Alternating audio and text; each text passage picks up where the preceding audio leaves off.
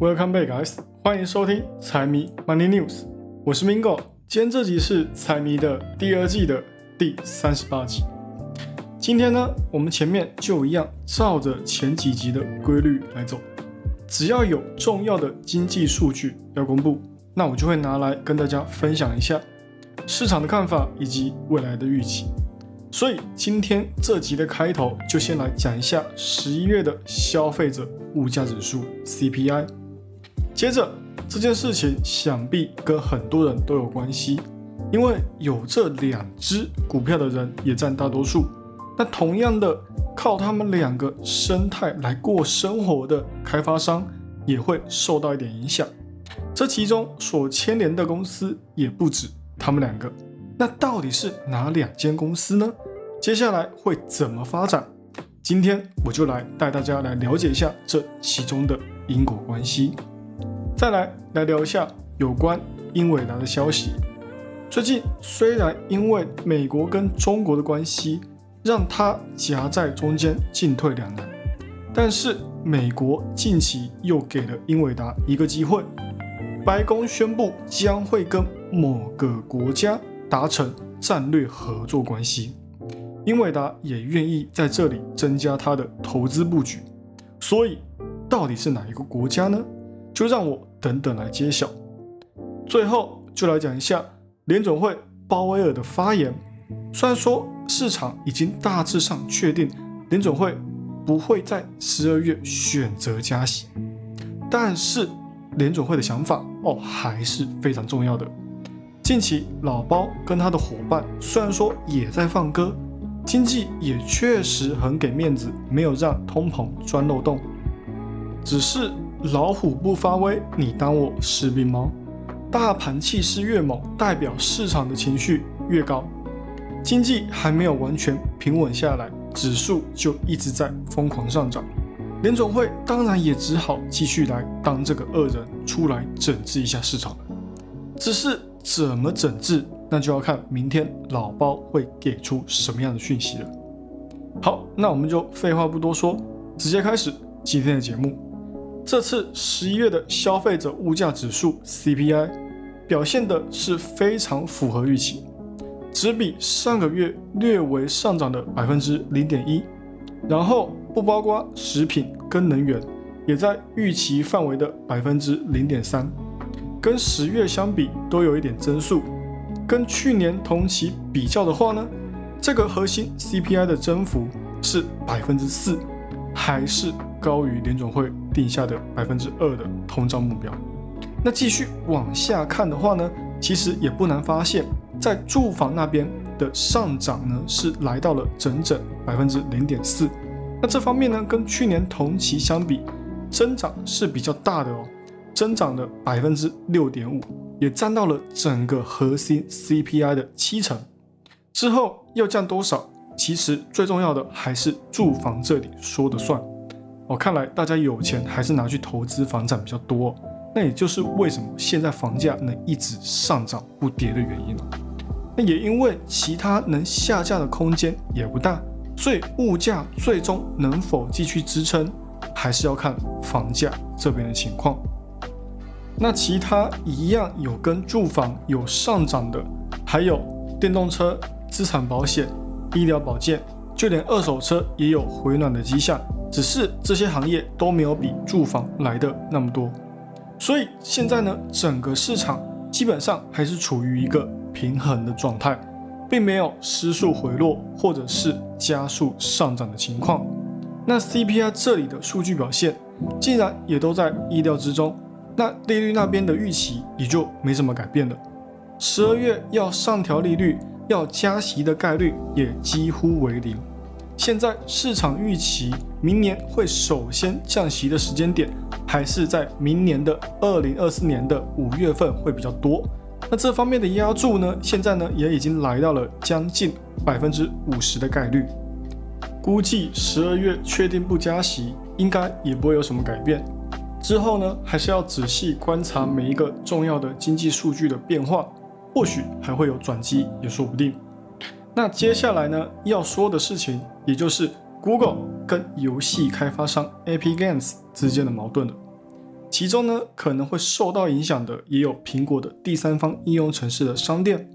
虽然说之前苹果就有跟 Epic 打过官司，并且苹果胜诉，但是经过跟 Google 的较量之后，Epic 那里也再一次的上诉。接下来苹果面对 Epic 就不知道能不能再次胜诉了。那有关这一次的消息呢，其实就是 Epic 跟 Google 双方之间有一个反垄断的协议在进行分题抗礼，结果就是 Epic 这里胜诉了。那这个决议看起来是 Epic 跟 Google 之间的事情，但是实际上呢，它牵扯的事情可多了哦，包括 Google 自身的应用平台 Google Play，还有苹果的 Apple Store，它收费模式上面接下来都会面临一个非常大的挑战。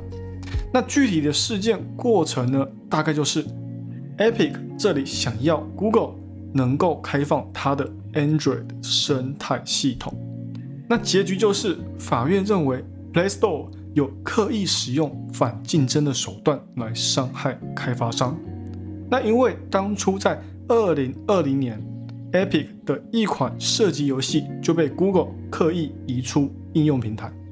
那被刻意下架的原因是因为，只要在 Play Store 上架自己的产品，那产品里面你所获得的每一分收益都要分给。平台十五到百分之三十的佣金。那 Epic 这里为了要省这个钱哦，他就想到一个方法，就是让玩家直接跟公司来进行对接，直接跳过 Google 那边的缴费程序。那 Google 这样子赚不到他的钱嘛？那想当然他就直接爆气下架他的产品。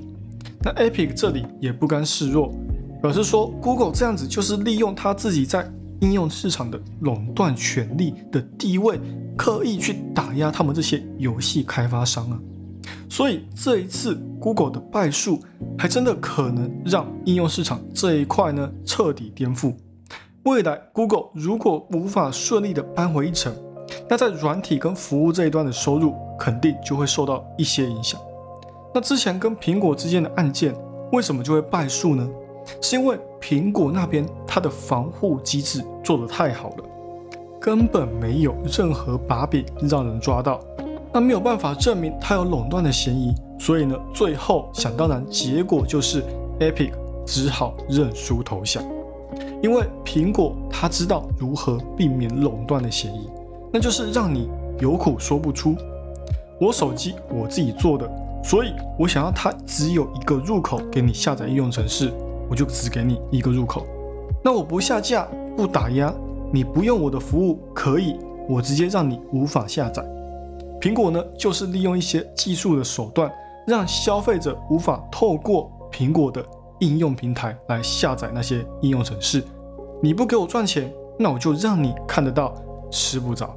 那有使用过除了 iPhone 以外的消费者，应该也知道同样的事情，在 Google 那里它是开放的。也就是它是允许用户在网站上安装软体的，并且为了垄断 Android 市场，还跟很多手机品牌签了协议。也就是手机一打开 Play Store 就给你载好，然后你只要在网络上下载软体，但他们就会跳出安全警告，让用户不要从网站上下载。所以这一次 Epic 也因为 Google 这种像是恐吓的警告。Google 才会败诉。不过长期下来，对于 Google 跟苹果之间的影响还不很大，因为也不是所有人都可以跟他们打那么一场持久的僵持战。而且或许未来呢，案件上还会有转机哦，所以这里股价不需要担心的太多。那接着来讲讲有关英伟达的新消息。近期虽然说股价不温不火。但是在消息面，它可以说是好消息连连啊！今年九月份的时候，美国就已经跟越南官方达成战略性的合作关系，也因为双方之间的关系越来越好，英伟达也理所当然地加速了他们在越南的投资步伐。昨天，英伟达就单方面宣布会加快跟越南的顶尖科技公司达成合作关系。同时，他还支持越南政府去开发 AI 跟数字基础设施相关的投资，现在呢也已经在越南投资了将近两点五亿的美金，而且之前呢跟越南科技公司合作的人工智能技术也已经布局到医疗、云计算、汽车等等的行业身上，还计划未来几年要在越南新建半导体基地。那今年因为 AI 兴起的关系哦，AI 这个名词在半导体市场也是受到非常大的欢迎嘛。几乎每个大型企业在今年都有增加在 AI 上面的投资。那他们扩大增加对于 AI 的投资，对于英英伟达或是 AMD 来讲，肯定都是大利好。还有调查里面也有写到，现在在全球上已经有百分之七十三的科技公司，不是在推出 AI 的路上。就是在制作 AI 的路上，所以人工智能的火热程度可想而知，肯定是继续燃烧下去。更何况这百分之七十三之中，有百分之六十二的企业都表示还会继续烧钱研究 AI。那他们烧的越多，英伟达也就赚的越饱。那股价的话呢？以目前的情况来讲，如果未来有更好的下跌机会，将会是一个很好做波段的时间点。在期权仓位上面，我们还是可以看到扣的平仓还是比较快的。那就以这个情况来讲，它是一个暂时获利了结的表现，而且 put 也没有大幅的增仓去做空，也说明了现在这个市场并没有太看空英伟达，尤其是它在被美国打压跟中国的交易之间受到的那些影响。那其实基本面说白了还是很强劲啊，所以估计还是等到下跌企稳之后。或者是看到消息面有什么大利好，再来选择进场会更好。那讲完英伟达，明天联准会的老包又会怎么展示它的存在感？特别是在现在大盘士气正旺的时候，像我刚刚有讲到的 CPI，就属住房这里的核心通胀是下降最慢的一个。换句话来说，只要它不降得太快，那联总会那边就不会那么快的让降息来进行介入。